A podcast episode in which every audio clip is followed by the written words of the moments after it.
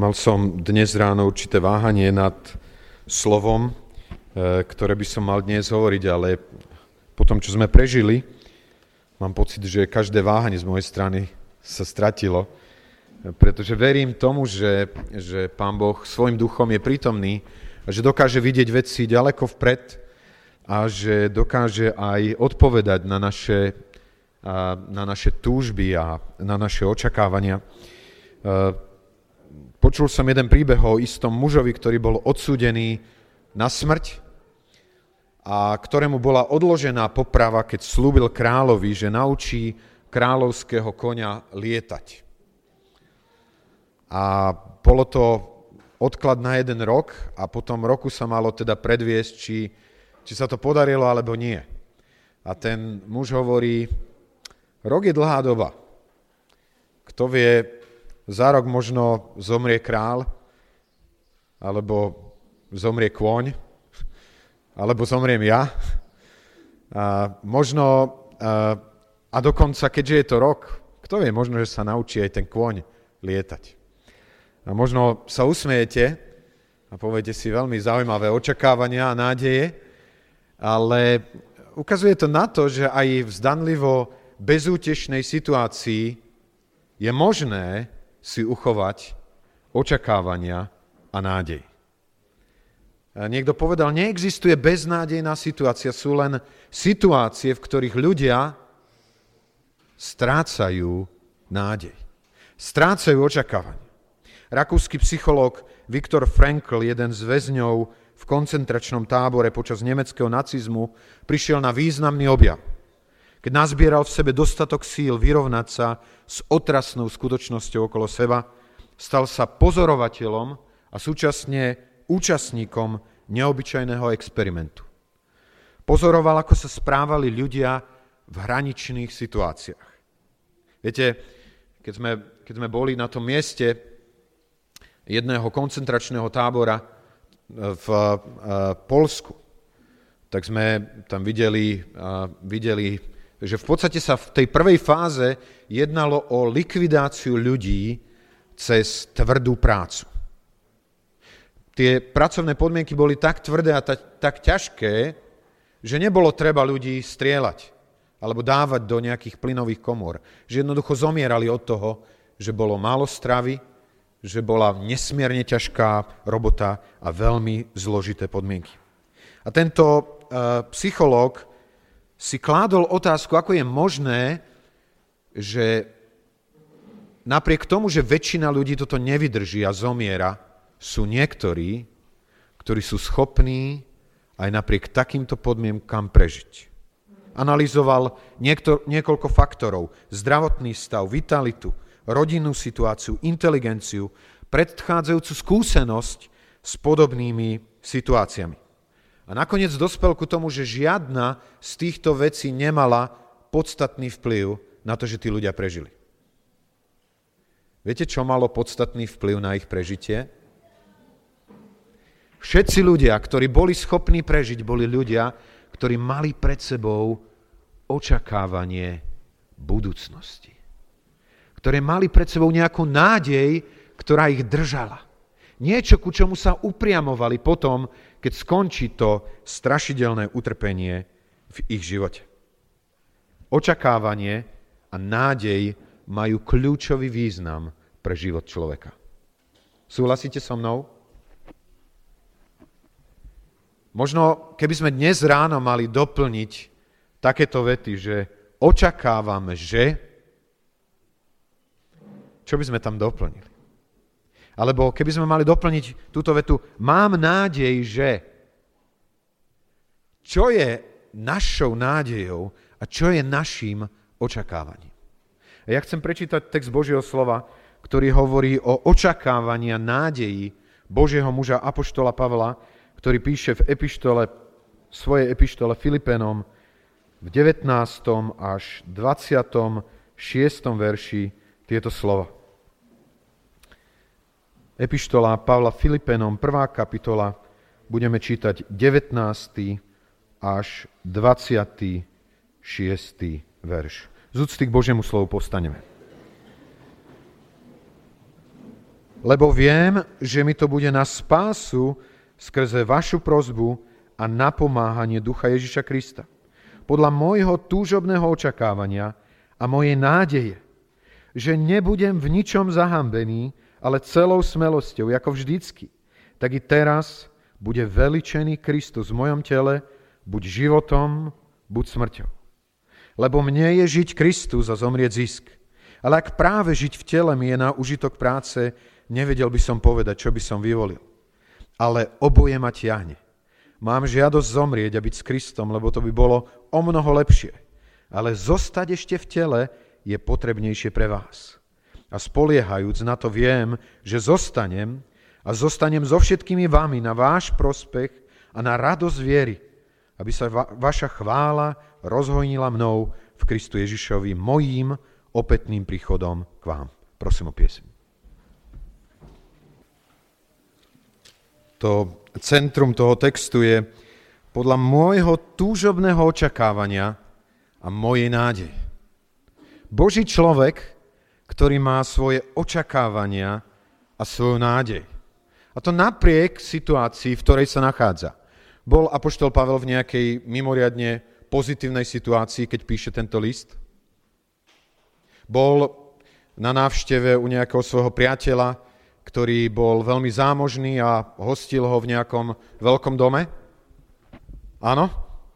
Nie. Kde bol? Bol na návšteve, mohli by sme povedať, že aj u cisára, ale to miesto, ktorému bolo určené, bolo bolo väzenie. Bol vo väzení a ak si vieme predstaviť väzenie dnešných dní, že nie je žiadnym veľmi príťažlivým miestom, tak môžeme povedať, že väzenie tých dní bolo ešte menej príťažlivým miestom. Človek nemá právo pohybu a myslím si, že zvlášť taký, takéto miesto môže pôsobiť veľmi zložito pre človeka, ktorý je zvyknutý sa pohybovať a ktorý miluje slobodu. Myslíte si, že Apoštol Pavel bol jeden z tých ľudí, ktorý sa rád pohyboval? Ako, e, môžeme povedať, že Apoštol Pavel, keď pozeráte tú mapku jeho ciest, tak si hovoríte, ako je možné, že v tých starovekých dobách, kedy, kedy človek bol veľmi obmedzený tými dopravnými prostriedkami, on prešiel také ťažké stovky a tisíce kilometrov. Mnohokrát aj peši s túžbou niesť evanílium. Ten muž bol zvyknutý sa pohybovať a byť na slobode, miloval slobodu. A teraz zrazu je vo vezení. Viete, trošku z toho, aby sme rozumeli tej dynamike, je možné vidieť na príklade Jána Krstiteľa, ktorý tiež bol muž, ktorý miloval slobodu, že? Ktorý bol zvyknutý na to, že jeho strechou bola nebeská obloha. A tento muž sa dostane do väzenia a my vieme, že napriek tomu, že bol jedinečným mužom viery, z tohoto väzenia posiela svojich poslov s otázkou na pána Ježiša, akou? Či si ty ten, ktorý má prísť? Alebo máme čakať iného? Ján Krstiteľ ako keby sa dostal do otáznikov na, nad svojou vierou. Vo väzení, keď mu bola zobraná sloboda, na ktorú bol zvyknutý. A tak nemusíme pochybovať, že pre Apoštola Pavla ten po, pobyt vo väzení pri jeho túžbe z evanelium muselo byť niečo nesmierne zložité a nesmierne ťažké. Ale nezúfa si. Nie je v depresii. Viete, je zaujímavé, že ja som počul teraz nedávno štatistiku o Nemecku. Viete, koľko ľudí v Nemecku trpí depresiou? 50% Každý druhý človek v depresii vysoká životná úroveň, ako keby zo sebou niesla depresie. A naopak, Boží muž, ktorý je v ťažkých a zložitých okolnostiach, je plný očakávania, je plný nádej. Božie slovo hovorí, že bez viery nie je možné ľúbiť sa Bohu. Ak nemáš očakávanie viery pre budúcnosť, nemôžeš sa páčiť svojmu Bohu. Pavel chce byť našim fanúšikom, v tom našom behu o závod, ktorý chce svojim osobným príkladom nás povzbudiť ku tomu, aby sme bežali s očakávaním a s nádejou. Tá prvá vec, ktorú očakáva Apoštol Pavel, a to je v tom 19. verši, lebo viem, že toto všetko mi bude na záchranu skrze, skrze čo? Pozrime sa do svojich Biblií. Nebojme sa to. Kto máme Biblie. Čo je tam napísané skrze? Vašu, vašu prozbu. Aké očakávanie má Apoštol Pavel? Že keď je vo vezení, že keď je v akejkoľvek situácii, že sú bratia a sestry, ktorí stoja za ním a ktorí ho modlitebne podporujú. Ľudia potrebujú ľudí. Malá Laura mala asi 3 roky, nehovorím o tej našej, keď jednej noci prosila o pomoc pri zobliekaní sa svoju mamičku.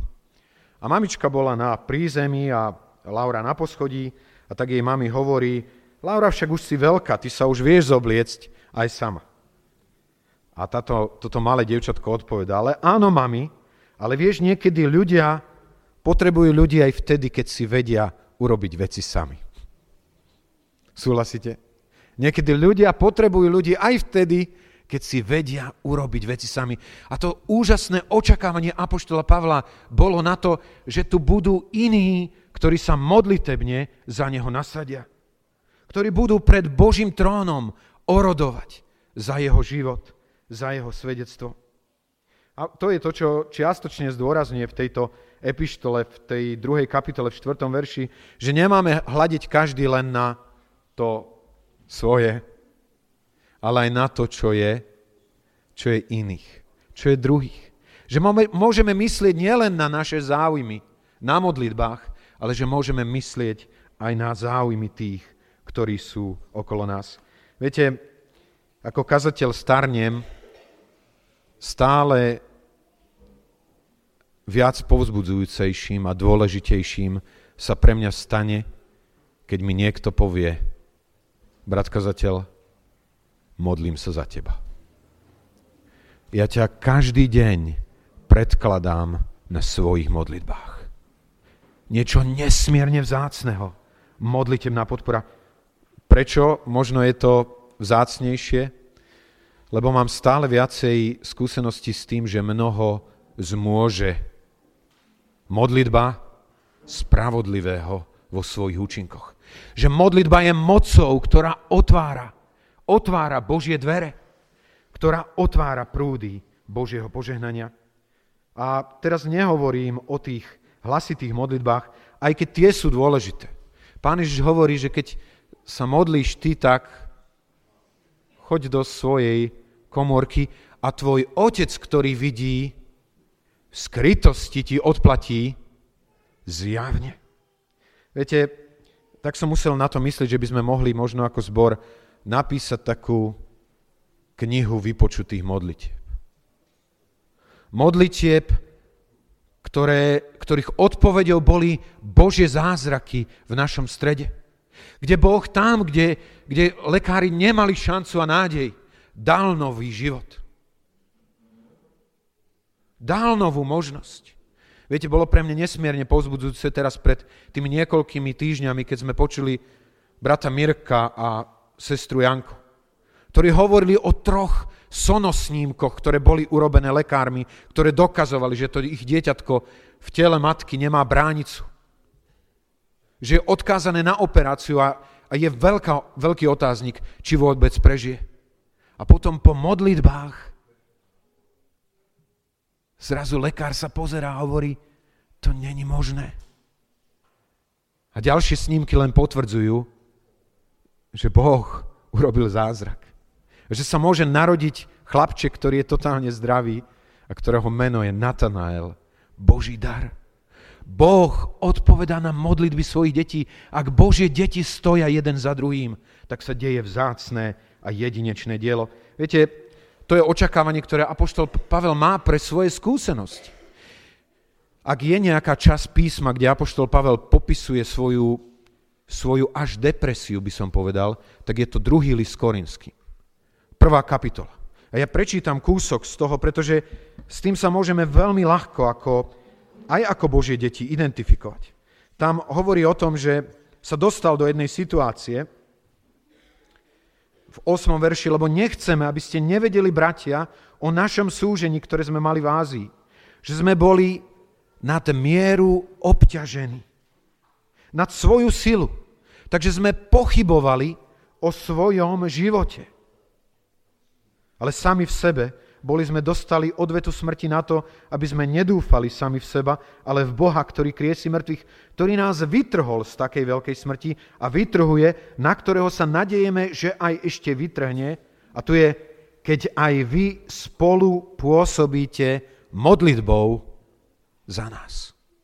Apoštol Pavel sa presvedčil, že aj v dobe najväčšej krízy a najväčšej beznádeji to boli modlitby jeho bratov a sestier, ktoré umožnili Bohu, aby vstúpil do jeho situácie a aby ho zo smrti vytrhol. Takže to je prvé jeho očakávanie a to je podpora, modlitebná podpora jeho bratov a jeho sestier. Potom je tu druhá vec, ktorá, na ktorú očakáva, a to je duchovná sila. Tam v tom 19. verši čítame, že, že vie, že mu to bude na spásu skrze vašu prozbu a napomáhanie ducha Ježiša Krista. Apoštol Pavel má očakávanie duchovnej moci, ktorá sa v jeho živote prejaví. Brat Moody bol známy evangelista a bol pred svojou cestou do Anglie. Jeden kazateľ z Anglie protestoval, na čo potrebujeme brata Moodyho. Je nevzdelaný, je neskúsený a podobne. Čo si on vôbec o sebe myslí? Myslí si, že má výhradné právo na Ducha Svetého? A iný kazateľ odpovedal, to nie je tak, že brat Moody má výhradné právo na Ducha Svetého. Je to tak, že Duch Svetý má výhradné právo na brata Moodyho. A preto mu môže dať duchovnú silu a duchovnú moc, ktorú nemajú ľudia, ktorí sa Božiemu duchu nevydávajú. To je zápas 7. Rimanom, kde Apoštol Pavel kričí, túžim konať dobré, ale konám to zlé, ktoré nenávidím. A bolo by strašné zostať v tej 7. kapitole, keby Boží človek sa nedostal do tej 8., kde spoznáva, že už nie je nejakého odsúdenia. Tým, ktorí sú v Kristu Ježišovi. A kde môže povedať, že zákon ducha života, zákon ducha života ma vyslobodil zo zákonu hriechu a smrti, že je tu nová moc, ktorá je mocou Svetého Ducha. Je tu možnosť víťazstva, vyslobodenia, ak sa otvárame pre túto Božiu moc. Rímanom 8.26 hovorí, a tak podobne i duch pomáha našim, našim slabostiam. Že v tom, čo nevládzeme, Boží duch sa stáva silou a mocou. Viete, bolo veľmi zaujímavé, Mali sme tu takú, takú rozlúčkovú slávnosť s tými, s tými deťmi, ktoré boli na tábore. A okrem iného tam vystupovala jedna, jedna, jedno mladučké dievča, ktoré je e, dcérou kazateľa. A ona je ako gymnastka a, a predviedla takú zložitú zostavu na tej terase pred tripečkom. A ja neviem, koľko to dievčatko má rokov 10. Viem, že ten podklad tej terasy je veľmi tvrdý a ona bola vyzutá, takže to muselo byť nesmierne bolestivé a nesmierne ťažké. Ona sa, ona sa aj priznala svojej mamičke, že, že veľmi zle sa jej tam cvičí. Ale zacvičila úžasne. A keď som prišiel ku nej, tak som ju tak trochu objal a hovorím, tak vidíš, ako je to, keď som počul, ako ťažko to prežívala, že, že, že na podklade našich slabostí sa ukazuje Božia moc. A mamička, jej mamička sa otočí na mňa a hovorí, práve teraz som jej to povedala. Na pozadí našich slabostí sa objavuje Božia moc, keď Boží ľudia majú očakávania a nádej na iné zdroje, ako sú ich vlastné. Môj drahý, koľkokrát je to pravdou o mojom živote, že som na konci na konci svojich síl. A je úžasné, keď môžeme čakať, že sa tu zjaví iná moc, ďaleko väčšia, ako je tá naša. Lebo je to Boh, ktorý pôsobí vo vás aj chcenie, aj činenie pre svoju záľubu. A potom je tu ďalšie očakávanie, ktoré má Apoštol Pavel, a to je očakávanie oslávenia pána Ježiša Krista. Kde je napísané v tom 20. verši, že má túžobné očakávania nádej, že ako vždycky, tak i teraz bude veličený Kristus v jeho tele, buď životom alebo smrťou. Počul som taký príbeh o tom, ako e, jedna 12-ročná dcéra, ktorá rozširovala hudbu bez povolenia, čo je trestné, a sa dostala pred súd a jej matka bola ochotná zaplatiť 2000 dolárov s tým, že povedala, verím, že sa to už nikdy nebude opakovať. A keď sa novinári pýtali toho dievčaťa, prečo by to už nikdy neurobila, tak povedala, je mi ľúto, čo som urobila. Mám rada hudbu a nechcem zraniť umelcov, ktorých obdivujem. Nechcem zraniť umelcov, ktorých obdivujem. Keď sa to prenesieme do duchovného sveta, moja otázka je, záleží nám na Božej sláve a na tom, aby našim počínaním nebolo ublíženému Božiemu menu. Aby Božie meno nešlo do hamby vďaka nášmu počínaniu. V Evangeliu Jána čítame v 17. kapitole o pánu Ježišovi, ako je v tej jednej z najťažších chvíľ svojho života v Getsemane v dobe, kedy sa potí krvavým potom, kedy má obrovský tlak bremena našich hriechov, osamotenosti, obrovsky ťažkej cesty, ktorá stojí pred ním. A on sa tam modlí a začína, viete čím? Oče, osláv svojho syna, aby aj tvoj syn oslávil teba. V situácii najväčšej bolesti pán Ježiš uvažuje, nad slávou svojho otca, nad tým, aby, na tom, aby on bol vyvýšený. Aby každý úder, ktorý dopadne na jeho telo, aby ten spôsob, akým si on bude počínať, priniesol slávu jeho otcovi. Viete, on sa tam inými slovami modlil za to, aby sa naplnilo to proroctvo Izaiášovo, aby uprostred žalovania na neho a zúfalých vecí on mohol na Božú slavu mlčať ako baránok, ktorý je vedený na zabitie. A to isté myslí Apoštol Pavel, aby bol Kristus zveličený a oslávený či už mojím životom, alebo mojou smrťou. Moji drahí, zvyknete niekedy rozmýšľať nad smrťou? Asi s tomu človek nevyhne. Aby nerozmýšľal nad svojou smrťou. Ale chcem sa vás spýtať, rozmýšľate nad tým, ako je možné, aby sme našou smrťou oslávili nášho Boha? A chcem vám povedať, že možno nie sme tak ďaleko od tých dní, kedy sa toto bude diať. V spravodaji budeme mať jeden článok, ktorý hovorí o, o kazateľovi apoštolskej cirkvi, ktorý bol odsúdený na rok väzenia. Pretože si dovolil kázať oproti homosexualite. Rozmýšľame nad tým, keď sa zaoberáme svojou smrťou, ako našou smrťou môže byť oslávený náš Boh, lebo to je záujem, ktorý má Apoštol Pavel a to je očakávanie, ktoré Apoštol Pavel má. A je tu posledná vec, a to je očakávanie dobrej práce. Očakávanie kvalitnej práce, ktorá bude naozaj na Božiu čest a slávu. Keď e, Apoštol Pavel tam hovorí, že, že v 22. verši, že ak práve žiť v tele mi je na úžitok práce.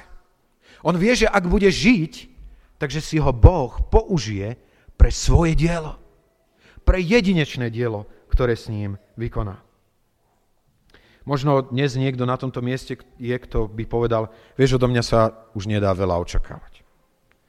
Mám zdravotné problémy, mám svoj vek, mám nedostatok obdarovania, som časovo vyťažený. Jedno krásne príslovie hovorí, že kto nechce, hľadá dôvody, kto chce, hľadá spôsoby.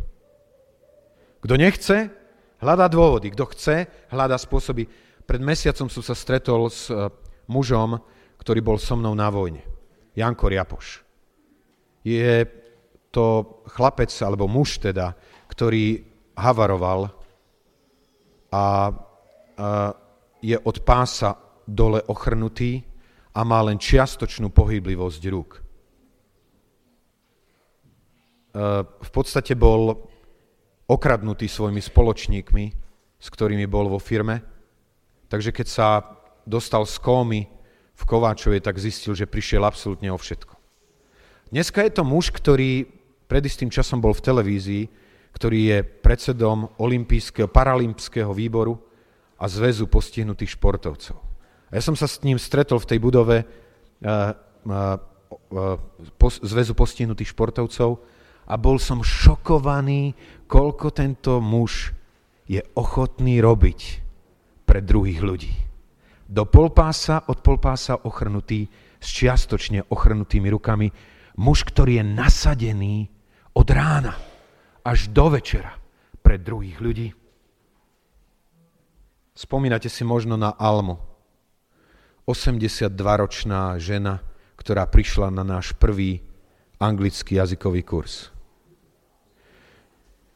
Žena, ktorá, keď sme počuli o jej veku, tak sme sa báli, že čo, čo za ťarchu a bremeno s ňou budeme mať. My si mysleli, každú chvíľu bude treba s ňou niekde chodiť. Nie.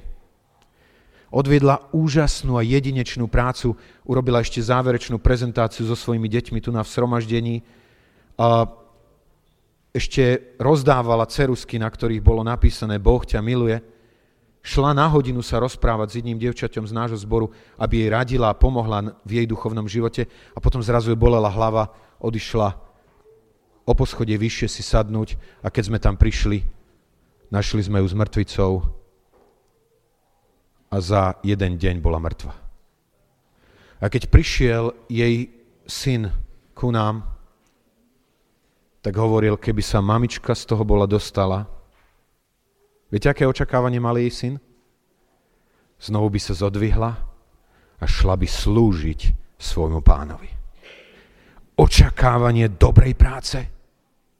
Bez ohľadu na vek, bez ohľadu na okolnosti života je možné mať očakávanie na dobrú prácu v Božom diele. Nie je situácie, kde by človek nemohol byť použiteľný.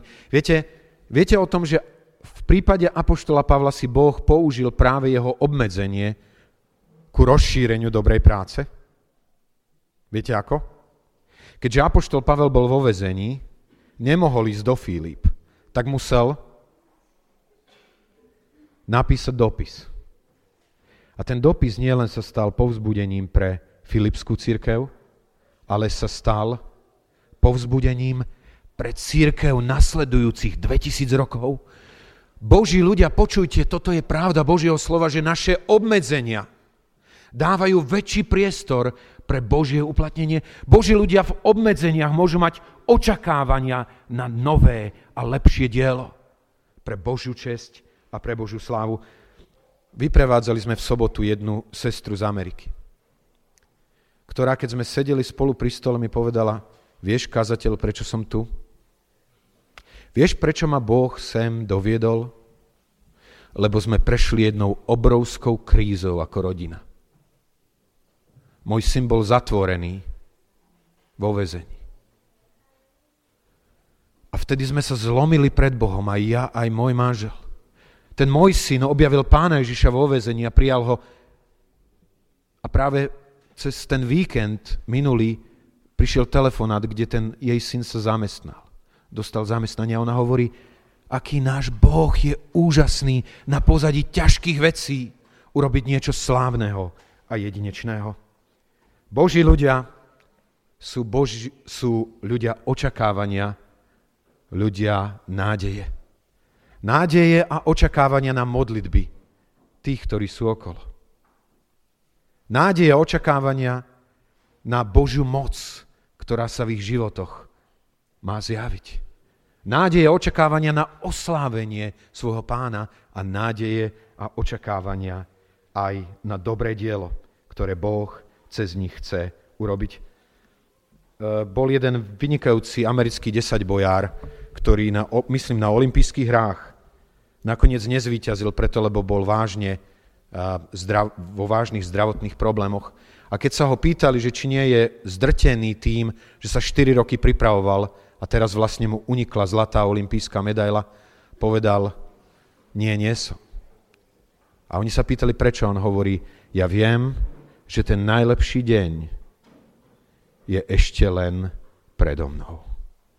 Že ten najlepší deň, pretože som Božie dieťa, je ešte len predo mnou. To je to, o čom hovorila Peggy. Že očakávame na dobu, kedy nebude limitácií, kedy nebude obmedzení, kedy Božie deti budú stáť pred trónom baránkovým. Počul som taký príbeh a tým chcem končiť, ktorý som už zdieľal s viacerými s vami o žene, ktorá pozvala pri svojej, ku svojej smrteľnej posteli kazateľa. A kazateľ prišiel a tak sa spolu rozprávali a ona mu hovorila o tom, aké má predstavy o svojom pohrebe. A hovorila o tom, aké piesne by sa tam mali spievať, o tom, aký text Božieho slova by sa tam mal čítať. Hovorila o tom, ako chce držať vo svojej ruke svoju obľúbenú mod- Bibliu a tak byť pochovaná. A potom, keď kazateľ už sa pripravoval na odchod, tak hovorila, ešte som niečo zabudla. A on sa otočil a, ona, o, a pýta sa, čo? A ona hovorí, chcem mať vo svojej ľavej ruke vidličku. Kazateľ najprv myslel, že zle počul, tak sa pýta, čo? Ona hovorí, chcem mať vo svojej ľavej ruke vidličku. On hovorí, prečo? Ona hovorí, ja, pre mňa boli nesmierne nádhernými chvíľami, keď sme ako spoločenstvo zboru mohli byť pri stole. A keď sa končilo hlavné jedlo a mali sme odovzdávať nožík a vidličku a niekto nám povedal, že tú vidličku si môžeme nechať, tak to bola pre mňa vzácna chvíľa. Viete prečo? Lebo som vedela, že prichádza dezert. Že prichádza to, na čom som sa najviacej tešila. A ja chcem povedať ľuďom na mojom pohrebe, že to najnádhernejšie, to najlepšie ešte len majú pred sebou. Že to najkrajšie ešte len prichádza.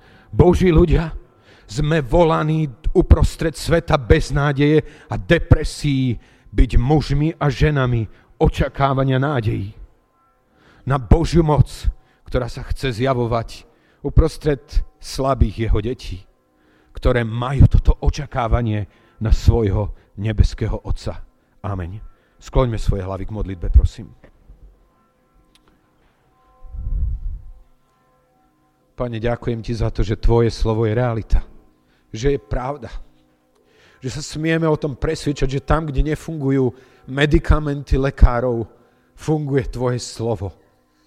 Funguje pravda Tvojho slova, ktorá vyslobodzuje zo strachu, obáv, neistot a dáva nové očakávania, novú nádej, ktorá nezahambuje.